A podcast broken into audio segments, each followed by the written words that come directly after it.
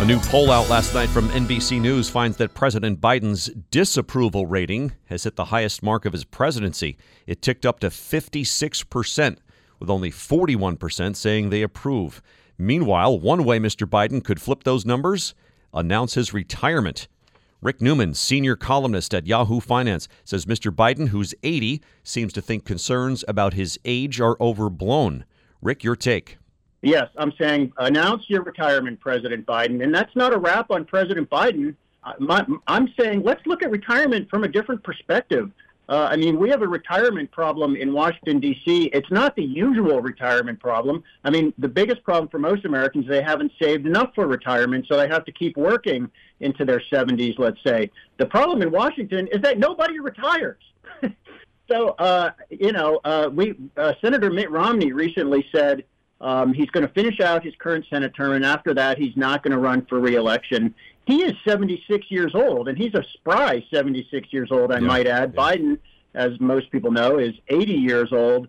We've got people holding on in the Senate until they're uh, well into their 80s, and we may even have some senators in their 90s uh, before long. And um, what I'm trying to say to President Biden is, why don't you set an example by saying, I'm going to retire because it's time for younger people to come through the ranks and take over. Well, that seems to me like that's the problem. If, if Vice President Kamala Harris had approval ratings in the 70s, would this be an easy decision for Biden? I think that Kamala Harris' concern is a bit of a red herring. So, I mean, what people say is um, if President Biden announces he's not running, then the by, by definition, that auto- automatically means the candidate is Vice President Kamala Harris. Um, I don't think that's the case. I, uh, I mean, that's not what normally happens. I mean, if nobody, if if nobody steps up to challenge her, yeah, that would be the case. But I, I am 100% sure she would have challengers. Now we are we are running out of time for this to happen for the 2024 election cycle. I mean, if Biden were to bow out and give um, younger younger candidates a fighting chance, he would really have to do it within the next couple of weeks, sure. so that um, other candidates can do everything they need to do to get on the ballots, to, to establish campaigns, and, and, and that kind of thing. Look, I mean, vice presidents typically nobody really knows what a vice president does. I mean, vice presidents, they're, it's always a low profile job. Uh, you know, I think the, the approval rating of any vice pres- president largely depends on the approval rating of the president.